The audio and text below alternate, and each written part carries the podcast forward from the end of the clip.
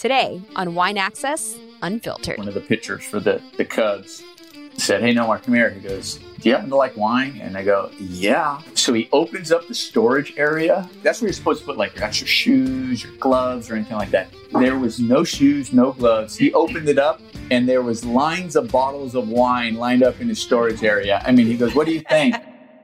Welcome to the Wine Access Unfiltered podcast. I am your host, Amanda McCrossin, and I am here once again, virtually, but still together with Vanessa Conlin. So excited to be here. Yes. Uh, you're not you're not a Boston fan, are you? You know, I did go to Boston University for grad school. So, oh. yeah. Well, does the name Nomar Garciaparra mean anything to you? It actually does. I am not a baseball aficionado. However, the name Nomar Garciaparra does ring a bell because I used to take care of him at Press when he came in with his also very famous wife, Mia Hamm, the famous World Cup uh, World Cup champion and Olympic soccer player. So they are they're a couple. They're a power couple, but more than that, they are the nicest human beings I think I've ever met. And they also really, really, really love wine. Nomar knows his stuff. I remember this from from sitting at Press with him. I am so excited for you to blow his mind by by reminding him that you've actually taken care too. of him at Press. I've heard a lot about his love of wine, his knowledge of wine, but also that he he doesn't just love it, he actually studies it. He played shortstop for the Boston Red Sox. He has numerous accolades and is a wonderful human being who loves wines from Napa Valley. He has visited regions like Germany. Um, he's a guy that collects wine, likes wines kind of at all price points. So as far as selecting wines, I will say this has probably been one of the most challenging, but also exciting because I think that we can push a little bit beyond where we normally have before just because he has had so many different wines. And because he seems really adventurous. We don't drink a lot of white wine on this podcast, which is a crying shame as far as I'm concerned. So I'm very excited to drink a bottle of red and white. Yes. That changes today. Well, that changes now. Well, yes. I guess, as always, without any further ado, let's drink. We are very excited to be here with Nomar Garciaparra. How are you doing? I'm doing great. How are you guys? I've got wine and I've got Vanessa, who is always wonderful, and uh, a new a new smiling face who I hear is enthusiastic about wine. Yeah, really exciting to really dig into these wines you guys sent. Good. Yeah. We uh, we heard you're you're quite into the juice and had uh, have some love for Napa because you travel to Napa quite a bit where both of us live, um, but also have a love for other countries like Germany. So I don't know, Vanessa, were these selfish picks on our part? I feel like in, in part they kind of were because I really wanted to drink both of these wines. Well, it definitely empowered us to be selfish. Yes. Hearing about your your likes uh, in the wine world. But no, I'm I'm really excited. And um, we actually haven't had a lot of white wine on this podcast. Mm-hmm. So I'm really, really excited to have this Riesling open. It's like a beautiful warm day here in Napa. So it's it's going down pretty easy. Yeah, and that's good. Well, I, I often get asked, you know, they go, "Oh, you love wine." And they go, "Well, what's your favorite wine? You know, what do you like to drink?" And I and I'm always one of those. I go, first of all, I don't discriminate, you know, because they always go, "Oh, right. Red or white." And I say, "Well, I don't discriminate." And I go, and two, it just depends on my mood. I say, because wine is such a mood drink. I said, so I whatever. If it's a nice warm day, yes, I think about these beautiful German Rieslings that are out there. And then if it's a nice yeah. day by the fire and I'm looking to get cozy, well, then there might be some other red or what. So it just, it varies. Yeah, that is, depends so much on uh, exactly on your mood, the weather, what you're eating, who you're with. That, but that's the beauty about wine, right? There's so much to choose from. So why why pick just one? We always have options. Well, we have the, a two thousand nine Cabinet Riesling from uh, from Germany, from the I think from the Rheingau, right? Um, it's from the Rheingau, yes. From the Rheingau. And this was actually aged at the winery. So this is about as good a provenance as you could hope for with any wine, but I think especially with the with the Riesling with some age. Have you had any white wines with age, Nomar? Is that something you enjoy? I, I, I have. I've actually had a few Rieslings with age. Um, um, I actually been to the region of the Rheingau and I went to a couple of wineries out there. And I think that also sparked some of the love that I have for that area in Rieslings. I think Riesling has gets a bad rap. I think there's a misconnotation with regards to Rieslings. Everybody always thinks, oh, I don't like Rieslings. I don't, I don't like sweet wines. Like, they think all Rieslings are sweet, and, and not knowing that right. you, you can have a nice dry Riesling, a refreshing, and and really also just the, the designations throughout there and understanding that. And when you want to read a label, and when you do read the label, understanding uh, what you're going to get from that bottle. Yeah. Laura had mentioned that you had been to the Rheingau, which is part of the impetus for the selection of this wine. I, as soon as I saw that, I was like, well, any excuse to drink German Riesling is a good one. um, but what was that trip like? Was that for work or pleasure? Or how did you end up in uh, in the Rheingau? One, let's just make something really clear. I married very, very well. I'm way over my skis. I have an amazing, beautiful wife. Uh, and actually, it was prior to the Women's World Cup that was held in Germany. Um, the German Federation actually called her over, asked her for to help out maybe with some promotional um, tasks prior to the World Cup getting to Germany about a year before. And it was great because they invited the entire family. Uh, so my daughters were really young at the time. And um, I went over. My mom actually came over as well and helped with our twin girls at the time. And we were staying in Frankfurt, and it allowed us to have an opportunity to take a train to go over to the Rheingau region. And and I was so excited because we actually had some time to actually go visit some of these wineries. And it was it, it was just so much fun. I mean, we went to a couple of them. One of them was Robert Weil. And, uh, and actually, yeah. it, it was just my mom and I ended up going. My uh, my wife at the time was like, listen, I'll, you guys just go. And I'm like, well, you love wine too. She goes, I know, but you know what? I just think you guys should go right now. And uh, she watched the girls. So it was really cool experience uh, as well, just to go with my my mom. And she was she was also one of those like, Riesling, no, what are you talking about? And just the whole experience and understanding. So I think that also added uh, to the whole experience. But but prior to that, you know, I was also just studying and reading and understanding about Rieslings just so I can ask more questions and and really gain um, further knowledge on the region. Yeah. So you're you're like into wine. This is this is not a casual hobby. This is like something that you take a lot of time and do a lot of research. And and how did how did that start for you? Well, I, I blame the veterans that I played with when I got to the major oh. league level. It's they're the ones who got me into it. Um, usually when you are, when you're playing baseball at the major league level, you really, when you think about it, our games are at night. Most of the time our games are at night. So we're not really sitting around and having dinners. And so the, there are occasions when we can, maybe when we're traveling, we may have a day game and we get into another city and we have a chance to sit down and eat dinner. Well, since those are so few, uh, few times, oftentimes it's at a very nice restaurant if we're going out. So I remember being a rookie, and I was one of those rookies that did whatever a veteran said. I was, yes, sir. I mean, be here. Yes, sir. Go get me coffee. Yes, sir. Whatever it is I would do. And they would invite me out to dinners. And they said, would you like to come? And I said, I'll be there. And it would usually be at these amazing restaurants. And when I would sit down, and it'd be like these beautiful steakhouses, and the waiter would come around, they'd ask me what I want to drink. And I said, I'll have a beer. And they're like, no, he'll have wine. And I'm like, okay, I guess I'm going to have wine. And my thought of wine and my experience with wine at the time was probably that came something in a box, you know, especially where I grew up um, in, in Southern California and, and the income that my family had growing up. So we didn't really, wine wasn't the, the drink of choice. And so all of a sudden I would go, thinking, all right, I hope I, I I like this. I can't be rude. These guys still might have to drink it. But when I started drinking it, I was amazed. My eyes opened up. I'm like, what is this? Yeah. Well, Nomar, who are the other who are the other baseball players, professional baseball players that are also into wine? Are there any? Lots. Really? the, here's a cool baseball story with it. So I get traded from the Red Sox to the Cubs. And so I'm in the Cubs, and you, you have a new new team, and you're like, all right, just kind of going, gosh, I hope I fit in. What's this new group? I was somewhere for so long. And Glendon Rusch, one of the pitchers for the, the Cubs, said, hey, Nomar, come here. He goes, do you happen to like wine? He goes, I kind of heard on the thing. And I go, yeah.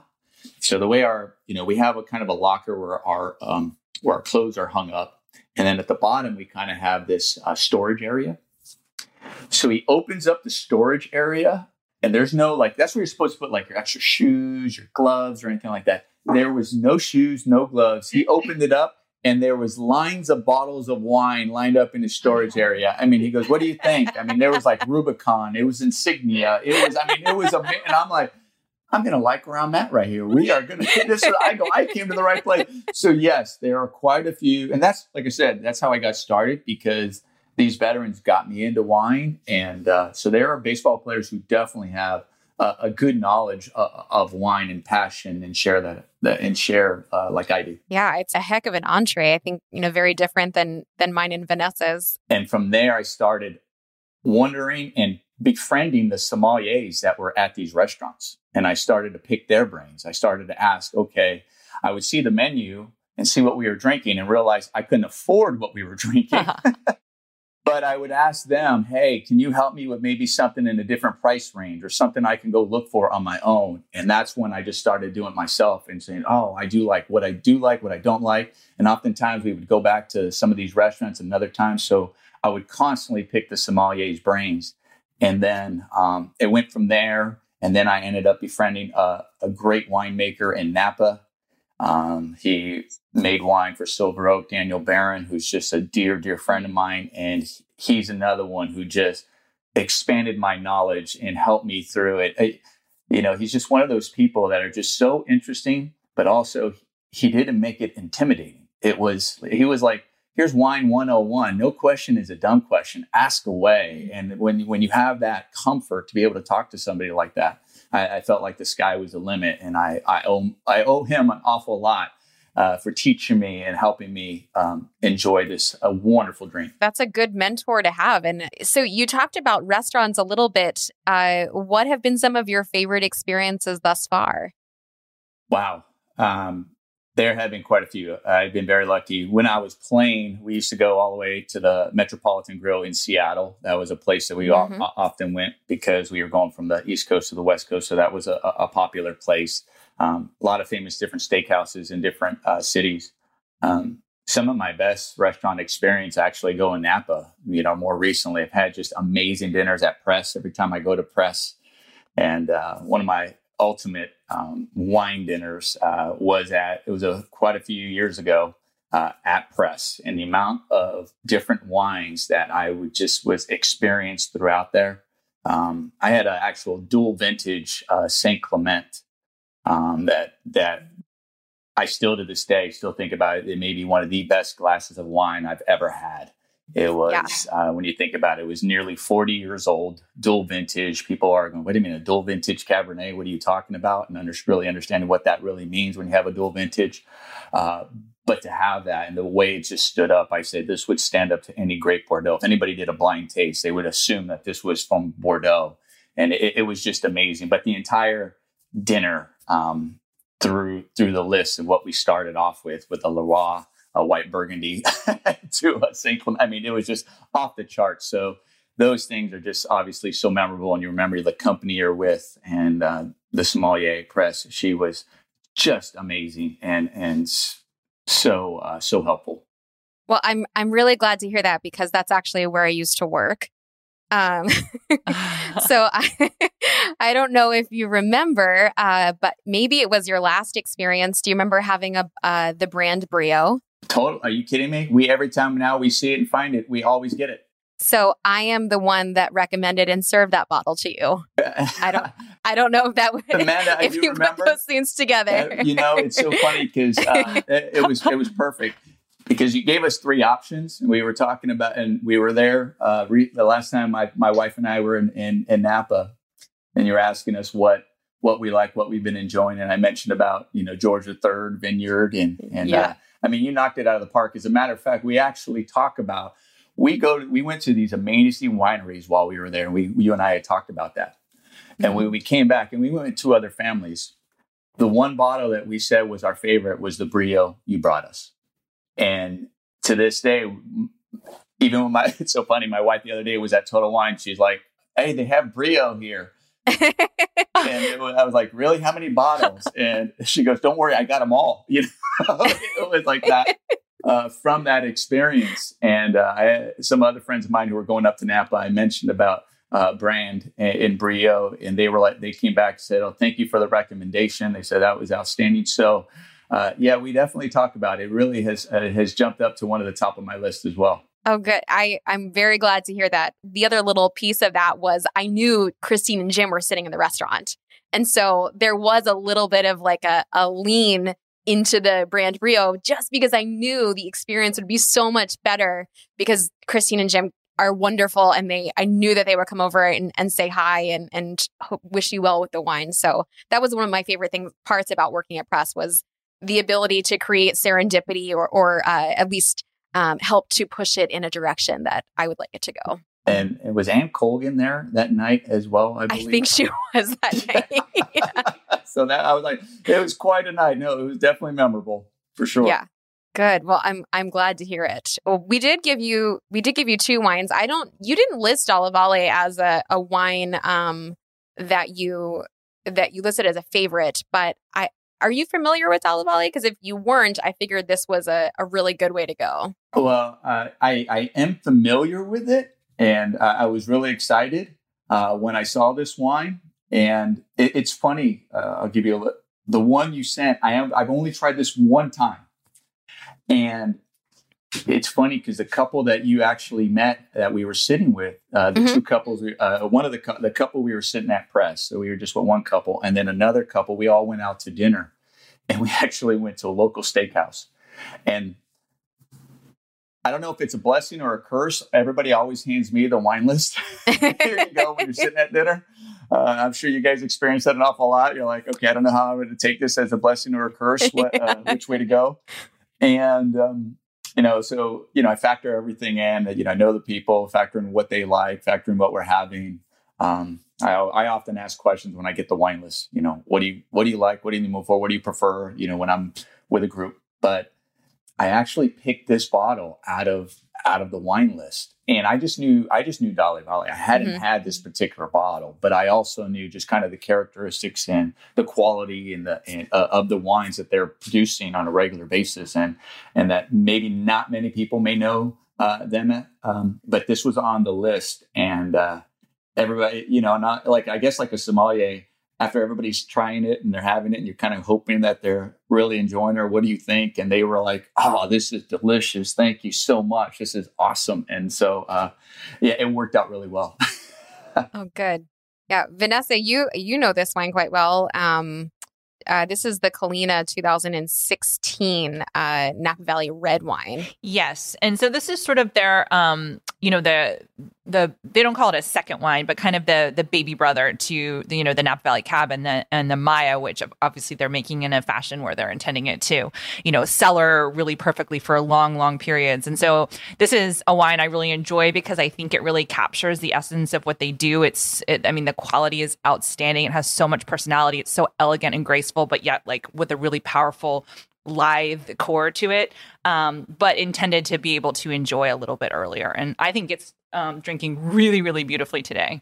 I do too. And I, I think that's a, re- a really important point that you made, because a lot of these wines people want to try, like, you know, the, the flagship Dalla Valle, the Maya, some of these very expensive wines.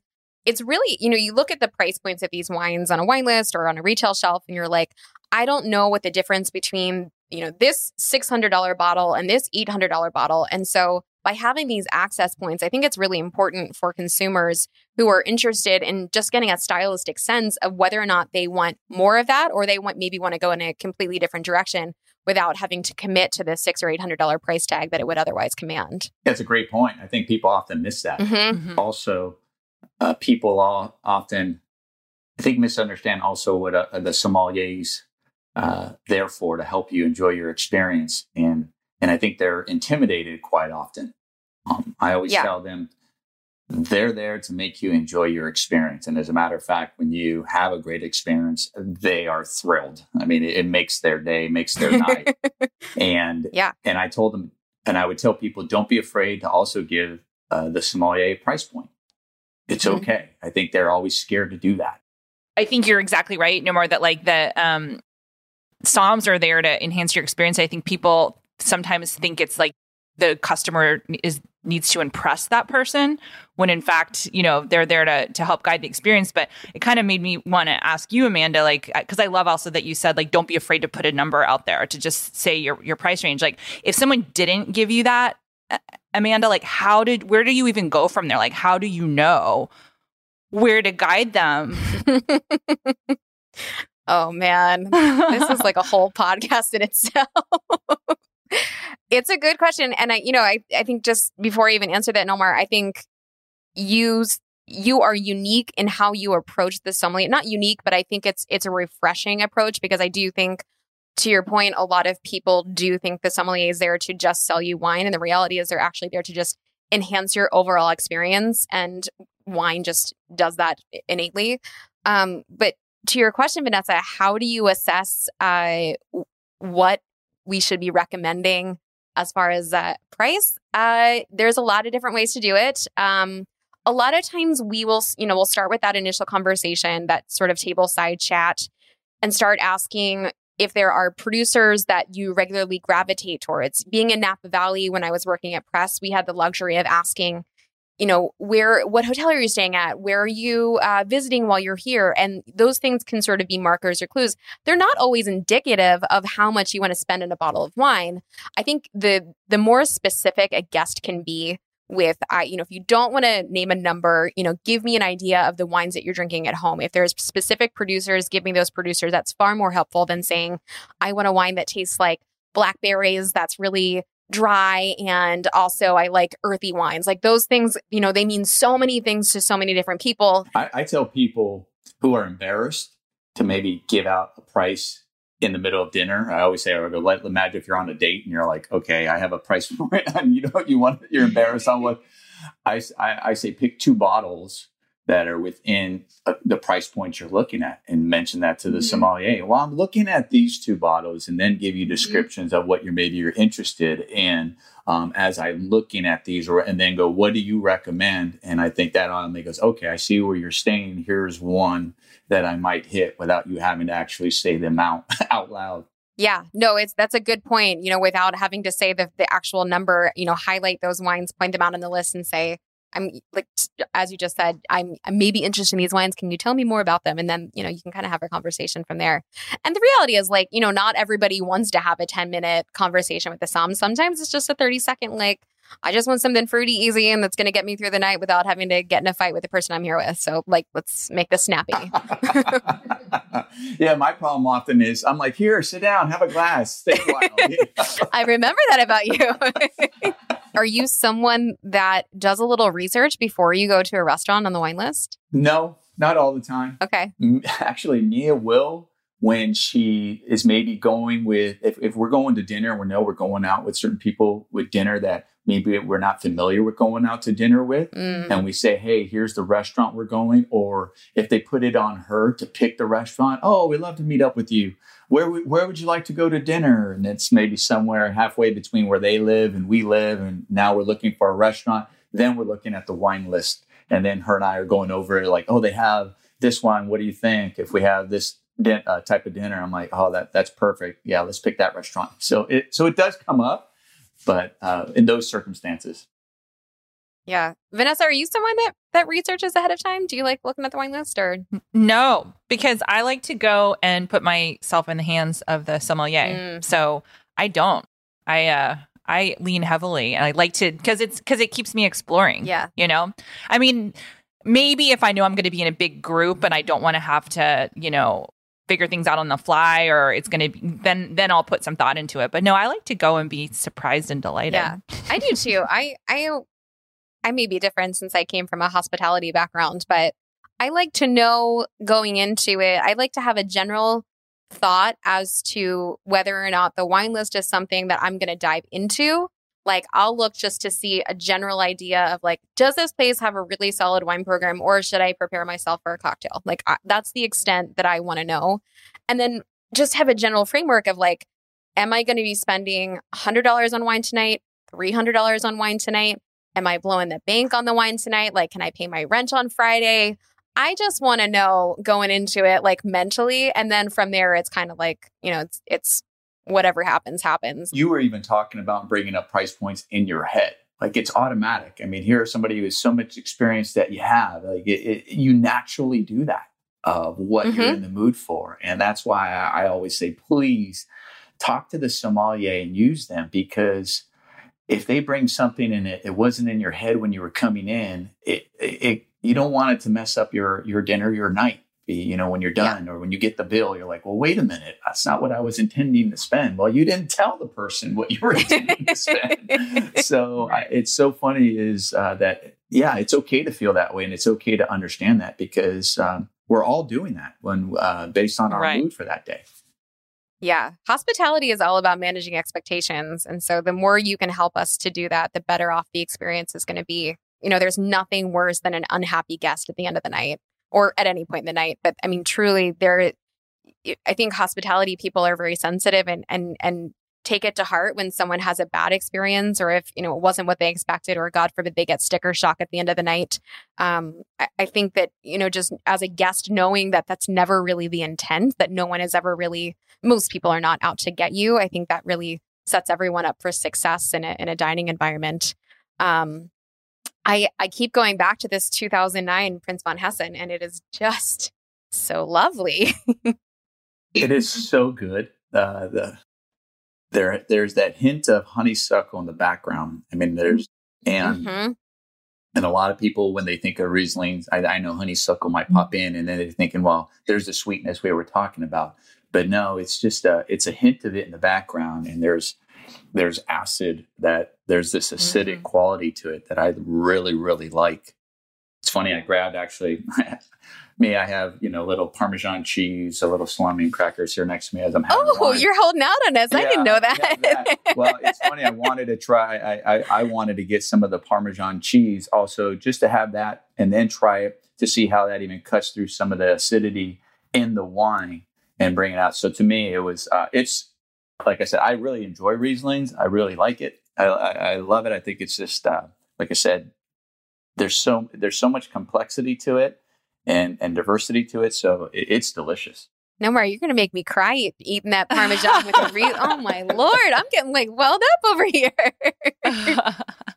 I heard um, that you actually took a class here in Napa with uh, with Karen McNeil. I I I. When I heard that, I thought, I, I feel like we're going to be kindred spirits because I love taking classes about, uh, I, you know, people often, I don't know if Nomar, anyone asks you this, like, oh, did you have an epiphany bottle? Like the bottle that like made you fall in love with wine. And for me, it was a class that I went to. That was my epiphany. Um, so I was just curious, what made you want to take a, actually sit down and take a class? I've always uh, wanted to take the class, and my lovely wife, for my fortieth birthday, she goes, here, here's the book to C I A, find a class and go. uh, so it took me about a year or so to actually find a, a week I could do this from my, in my schedule. But I literally just um, signed up for a class, one of the classes up there. I stayed out there by myself for a week, saw where the wind took me throughout. That's where I actually had that dinner I talked to her earlier about at Press. I read her book, The Wine Bible, from cover to cover. So you talk about how crazy I am. I mean, yeah, I was willing to sit and, and just before I took her class, I wanted to read the book. Uh, I did that from cover to cover going out there. And yeah, it was it was so much fun. And I just loved too the all the people that ended up taking the class as well. It wasn't just people in wine. It was somebody saying, oh, my my husband gave me this gift, or my my wife gave me this gift, or I'm retired and I'm just really love wine and want to expand my uh, expand my knowledge to some going, I would like to be a sommelier, and I thought this would be a great class to take. And and so it was just the whole um, experience. And also to have lunch in the kitchen at that beautiful, wow.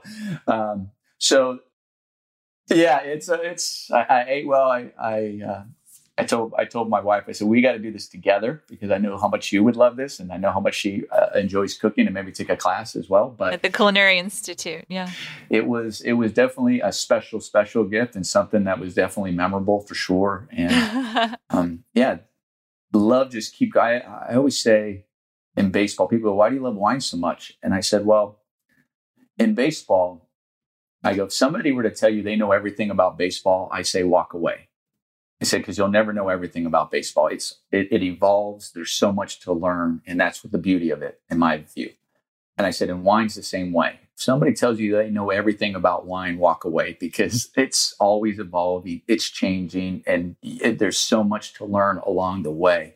Um, and that's the other beauty of it. So I think there, I always say there's a close comparison to the two. I mean, I couldn't agree more. And I think, you know, that's that's one of the things that I love about wine is uh, I'll never know everything. Um, but that's what gets me out of bed in the morning, right? Is like, you know, what am I going to learn today? And who am I going to learn from? You know, that's that's the, one of the one of the one of the best parts about, I think, being in the industry or just being a, a wine lover. But back to the class just for a minute. So I'm just curious. So so, you know, you show up to class, like, what was the reaction of the other people? Did were you recognized? Were people asking you for your autograph? You know, that's that, that's so funny. Is so when Karen Karen unfortunately had like a little scheduling conflict, so she wasn't able to make it to the morning session of the class. So there was a morning and afternoon session of the class. So we somebody else was teaching the class right in the morning, and we're all sitting in that beautiful, beautiful stadium seating classroom over there at C I A. Wow, that that in and of itself creates an, an unbelievable experience. Then she shows up in the afternoon, and now she's talking about wine. We're pouring wine. She wants to, and then she's going around and asking people like, "Why are you here? You know, what's what motivated you to be here?" So everybody's just kind of going around, said, "You know, I had a gift," or like I was talking before, "I want to be a sommelier," whatever it may be. Uh, they come to me and I just say, it was a gift from my wife. I love wine. And then it went on to other people in the classroom.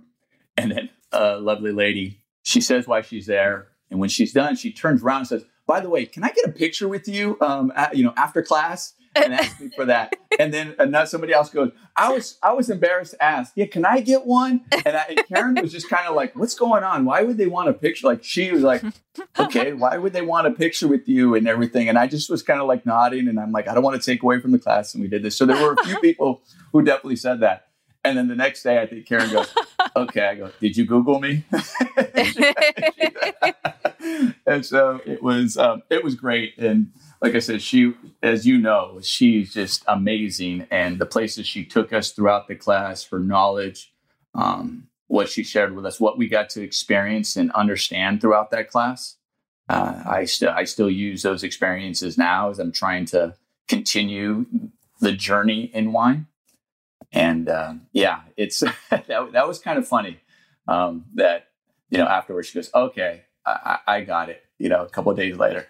Karen's the best. She, I mean, in addition to being an amazing wine educator, she's actually one of the funniest human beings you'll ever meet. And she's got a really dry, witty, sarcastic sense of humor. So I can only imagine what her reaction was when that all went down. Do you remember in the class, was there uh, one topic that kind of like was the most eye-opening or that really blew your mind? You know, that's a great question. Good question. What I what I really liked, or my thought coming in, was when you're describing a wine, I always say, well, you, you can't be wrong because it's what you what you describe.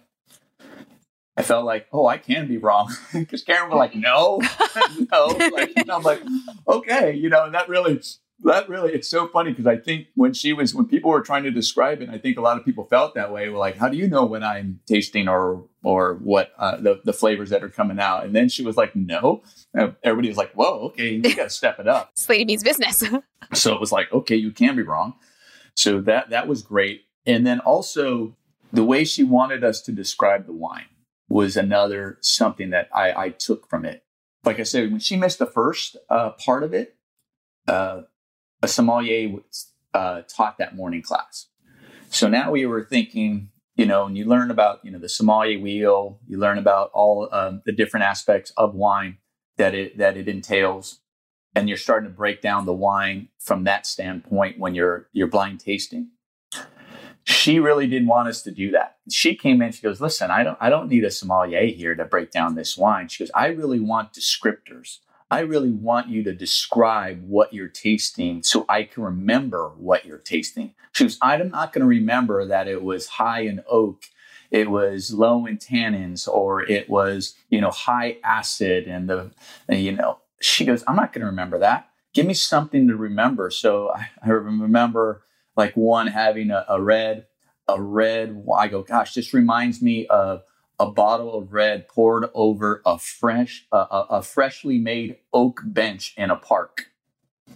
Like that was a descriptor. Yes. And like, I was like, oh my gosh, that's, that's memorable. And I, I, you would hear people, I remember, so funny, like I could talk, you know, you look at this Riesling And often Rieslings remind me, and, and this one that we're drinking right now will remind me in kind of a, a nice fall day in the forest as you see a, a clean spring of water going over like stone and walk, you know, mm. that you're just walking where it's comfortable. I'm in shorts. It's not a cold day, but you're going, I'm just drinking that. But I just feel this, you know, that that crispness, because there's the acid and the crispness of this Riesling going over stone. So that's like the descriptors that this description she wanted. And it really made you think. And the other thing that I realized after done with these classes, how tired I was, how exhausted you are from using those senses that not only to really dive into the wine, yeah. but how everything has to come together in your mind to think about how I'm going to describe this. It was awesome. No, Nomar, I love that you, I love that you said that. And I love that that was your takeaway. And it's really interesting that you brought that up, because yesterday I just, I have a, I have a YouTube channel, and I was filming a video because I realized that in all the videos that I've ever done, I am not talking in those videos the way that about wine, the way that I talk about wine in real life. And so I made this video with three different wines from the same vineyard, made by the same winemaker, uh, from the same vintage, same grape, to highlight the fact that these wines, even though they're essentially cut from the same cloth, they all have very distinct personalities. And if you allow yourself to just kind of sit there and let the aromatics, let the palate wash over you, I promise you there is going to be an image and a feeling and a smell and a sound and a color and all of these things that you wouldn't, you know, you're trying to dig deep for, like, oh, what is that flavor? Is it pineapple? Is it apricot? I can't, I can't pick it out. What is that? But if you sit there and you just allow this sort of, um, this, these non-text sheet words to happen in your brain, they will happen. And to your point, you will always remember that wine better that way than just trying to figure out what the actual descriptors are in the wine.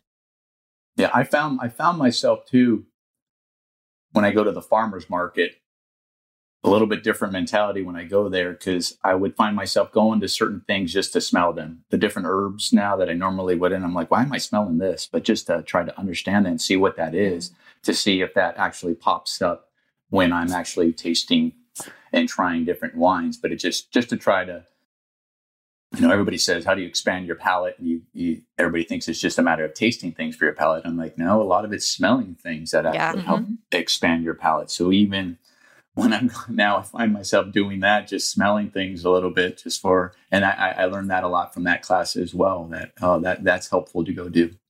That's great. That's actually a way that that I also learned about wine was, you know, going through going to the the farmer's market and yeah, putting my nose in every single thing, or you know, opening up every single spice in the cabinet. Um, And just just diving in and getting a sense memory. And I think it's it's something that any kind of skill that you're born with, right? Like you have to have something there that you can expand upon. Like for me, I could practice baseball every day for the rest of my life and I would still be terrible because I, I was born with no talent. But I think like, you know, within reason, er- everyone has something to build upon. Um, and I think that's probably a question I get more than anything is like, well, how did you, you know, I'll describe something that's like, well, how did you, how did you know that? Or how did you get that? Or you say that, and now I, now I taste it, but I didn't. And it's, it's exactly, it's exactly as you described. You just have to kind of roll up your, roll up your sleeves and, and like pick up every single vegetable and fruit and herb and, and just get a sense memory for it. So how, how have you been doing during uh, the quarantine? Have you been drinking a lot of wine? Has it been different wine? What's your, what's your wine story been? Yes, I have been drinking quite a bit of wine. all all the Brio, as it turns out. Yes, for drinking the Brio. I have got into my, I definitely, people ask, what's the quarantine been like? And I said, it's allowed me to definitely dive into my wine cellar for sure. Absolutely. Um, make a dent in the wine cellar, which is great to do. Um, I, I find myself now just going in there and just grabbing one. And I, what I, it's allowed me to, I think oftentimes when people go into their cellar, if they have a cellar at home and are looking at wines, it's going, okay, but when when am I going to drink this? Let me wait. You know, you feel like you're waiting for something or that special occasion or whatever it may be. And I just found myself just covering my eyes and grabbing it, and I'm having this. And, you know, it was great because Mia would go, why this one? Because it was in front of me, you know, and, and because we're making dinner and we're all together as a family. Why not? And she's like, you're right. And, and that's, and I, I'm grateful that I've been doing that an awful lot. and, and a lot more. Um, we'll we'll we'll go through our cellar. We've done that a little bit where we just we just look up just prices so we can understand what those prices are, and we'll just kind of make little notes for ourselves, because even Mia will go, I just want to know just maybe what I'm actually grabbing at times, you know, just from a, a price point standpoint, um, just to understand. And because we're people might think, oh, you what do you guys have? You know, you guys drinking expensive wines all this time. You're mm. and it's like, no, uh, I don't drink expensive wines. I don't have to. There's so much enjoyments and and other price points in wine. And so we have those bottles and we we enjoy those bottles. And I think that's what wine's about. Yes, there there's some expensive ones out there. And and then there's some where there's a price point where I just seem to hit. I think the bottles that I'm drinking happen to hit that price point because I just really enjoy these bottles all the time on a regular basis, no matter what it may be. And they just happen to sit in that price point, which is great. And it's not breaking the bank either. It's not where you're going, oh, what is the price point? Two, three. No, like, I don't need that. I go and I tell people, shoot, there's sixty, thirty to sixty dollar bottles out there that you're just going, man, uh, you'll get the same enjoyment out of a two hundred dollar bottle. To be quite honest, they're, they're, they exist. Yeah. I, actually, this Riesling is pretty reasonable, right? It's This is like between thirty and forty bucks, I think. Yeah. I can I can drink this all day. I, uh, oh, it's lovely. Are there are there any um, thirty to fifty dollar bottles in particular that you have become kind of like go-tos in your house? Those, you can remember the names of the producers or where they're from? I like Rioja an awful lot. Mm-hmm. I love that region. I love the Riojas. And And you can find really solid bottles, um, Grand Reserves from like the fifty dollar range that are just amazing, just easy to drink, go with so many different types of foods and are, are really solid. Um, I think understanding different regions throughout uh, the world um, really helps because um, everybody just thinks Napa, Bordeaux, all your French, your major French areas that, no, you can go outside of that. To me, uh, Susanna Balbo, Malbec with a hamburger. Yeah. Thank you very much. If I make, I have a great hamburger and a Susanna Balbo Malbec. Uh, it, the pairing's fantastic, and I'm excited.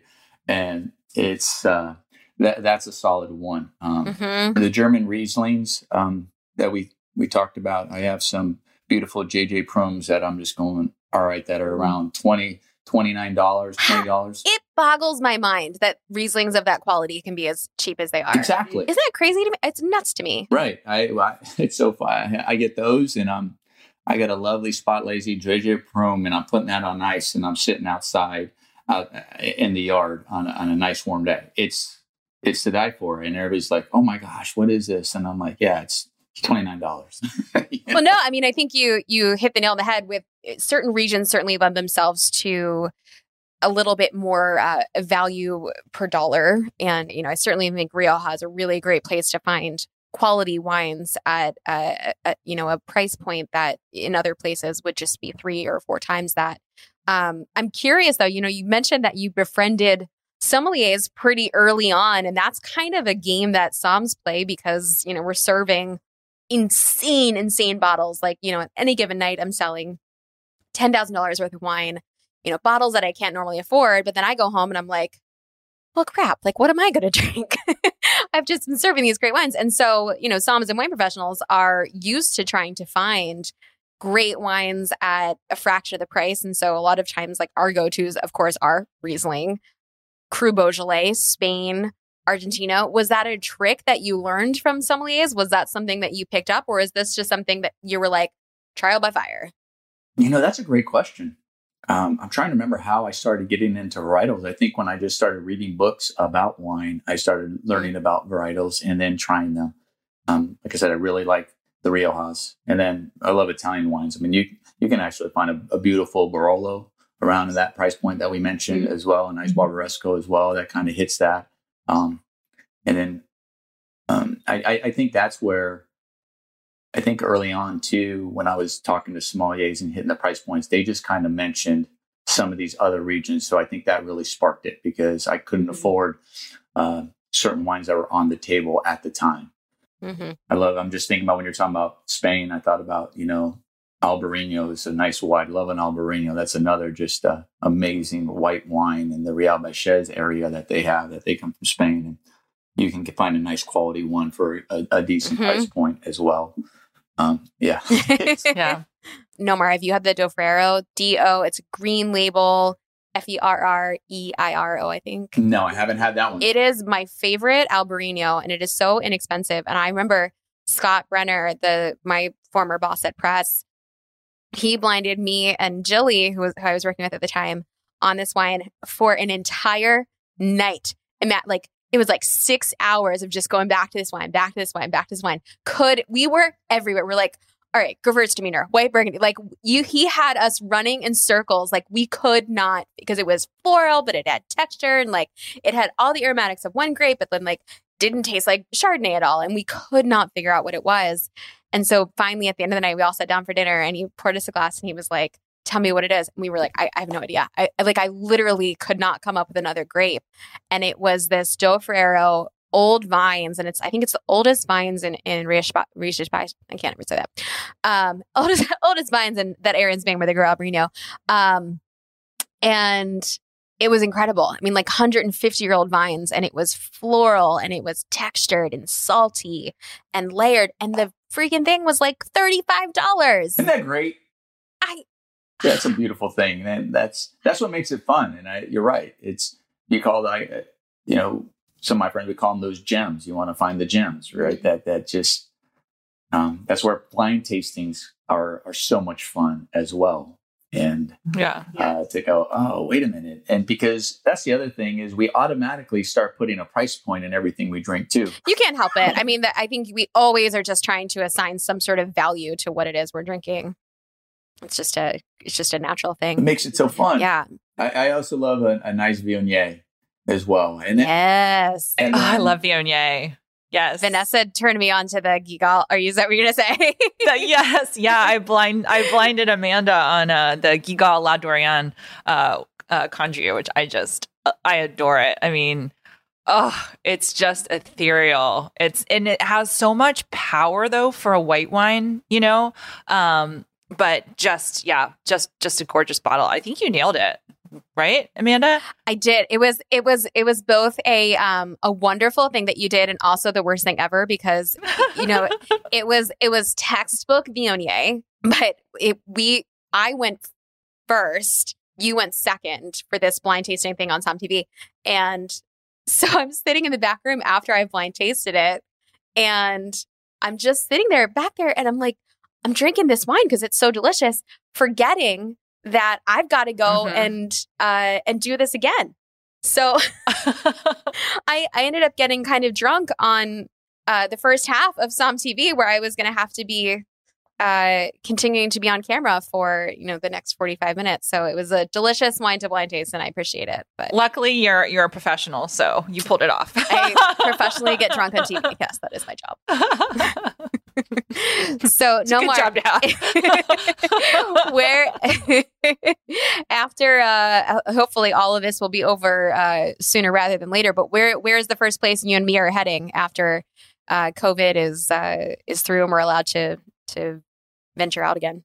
I think the time of the year factors into it, and we have three kids, so for us it's just not like we could. It's a lot about what their schedule looks like and when there's free, wherever we may go. So um, that that has definitely changed uh, our lives. And when it comes to where we get to travel, where we get to go, it's what's their schedule look like and what's uh, then we then then we make the decisions from there. Is there anywhere on your bucket list still that you have not been? You know, yes, there are. There's a couple places. Um, one I had, I, I've been to Spain once. Only mm-hmm. once, and I want to go back to Spain. And I went when I was eighteen. And that's I, I played in the Olympics in ninety-two in Barcelona. That's the last time I was in Spain. I haven't been back since. And now that I know wine, I want to go back and hit the regions that we just were talking about, you know, from uh, the whites and the reds and everything there. So I want to hit Spain uh, and Australia. Uh, but my dream has always been to go since I was a little kid to go to Australia. And now that I love wine, to go to Australia and hit the wine regions of Australia, yeah. and those beautiful Shirazes that they have out there, and just uh, the amazing mm-hmm. wines there. Have you had the Rieslings from Australia and the Semillons? Not have an Australian Riesling. That's a Eden and Clare Valley uh, Rieslings. They're so distinctive. Yeah, yeah. Um, okay. Mind blowing. Definitely. Um, they're they're super distinctive. They're usually like bone dry, like screaming acid. Um, just super unique. And um, I just I think you know talking about Riesling, there are some varieties that really showcase where they're from. And I think when I think of that, the first thing I think of is is Riesling. Terroir, man, it's a real thing. It's funny you say that because when we went to Robert Weil in Germany, my my mom and I. She mentioned this, and I remember it as well. One of the cool things they did is they had this room we went in, and on the wall was about a three-foot frame cutout. It was maybe it was probably longer than that. It was longer than three feet. It was closer to to, to six to eight foot cutout.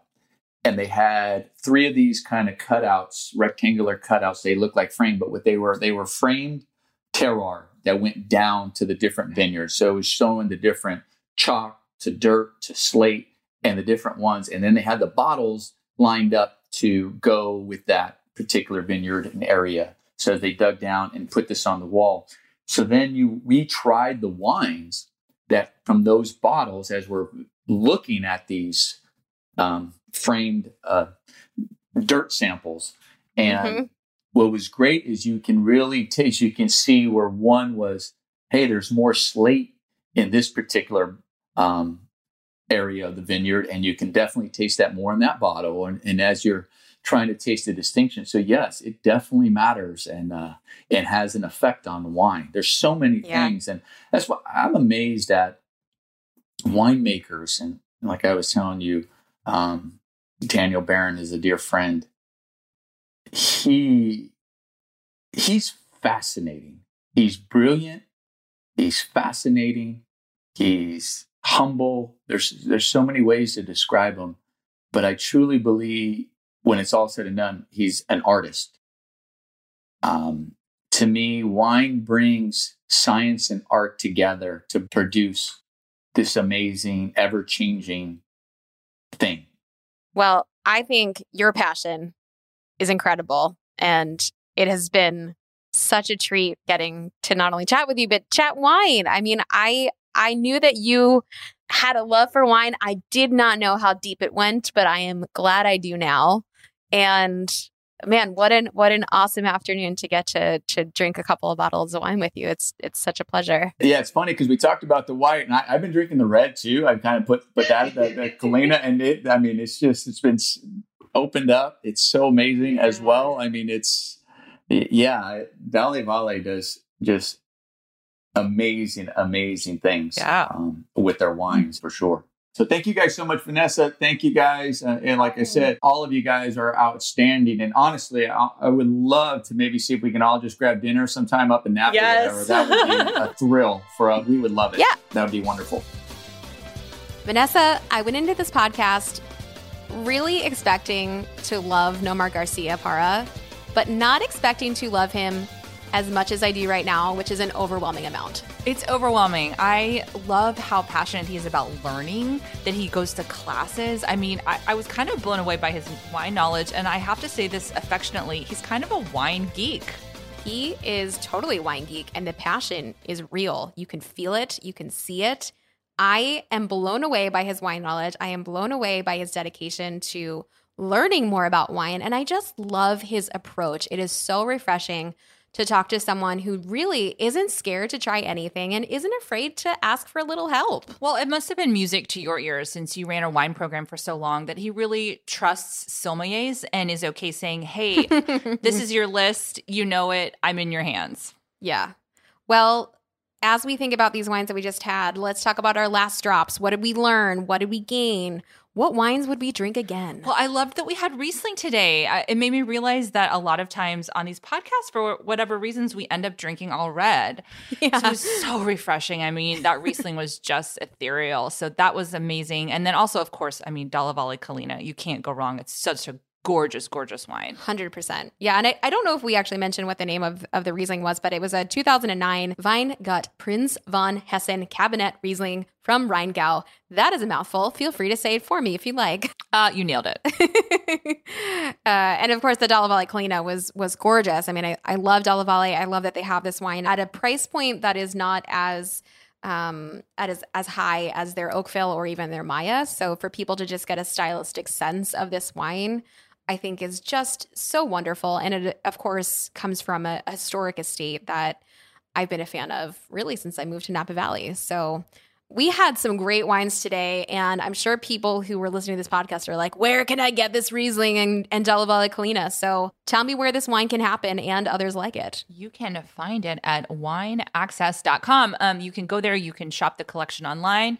You can sign up for our daily emails by giving us your email address. If you're looking for a club, we have a wine club. And, of course, you can find us on Instagram at wineaccess or Facebook on the Wine Access Experience Facebook group. Vanessa, I trust you all day, every day. You are my go-to wine gal. And we love to earn your trust. If you like what you heard today, give us a review and subscribe to the podcast. It means a lot. Well, um, I think we hit it out of the park, wouldn't you say? Oh, painful. See what I did there? I do. All right. Well, enjoy your last drops and cheers. Cheers, Amanda.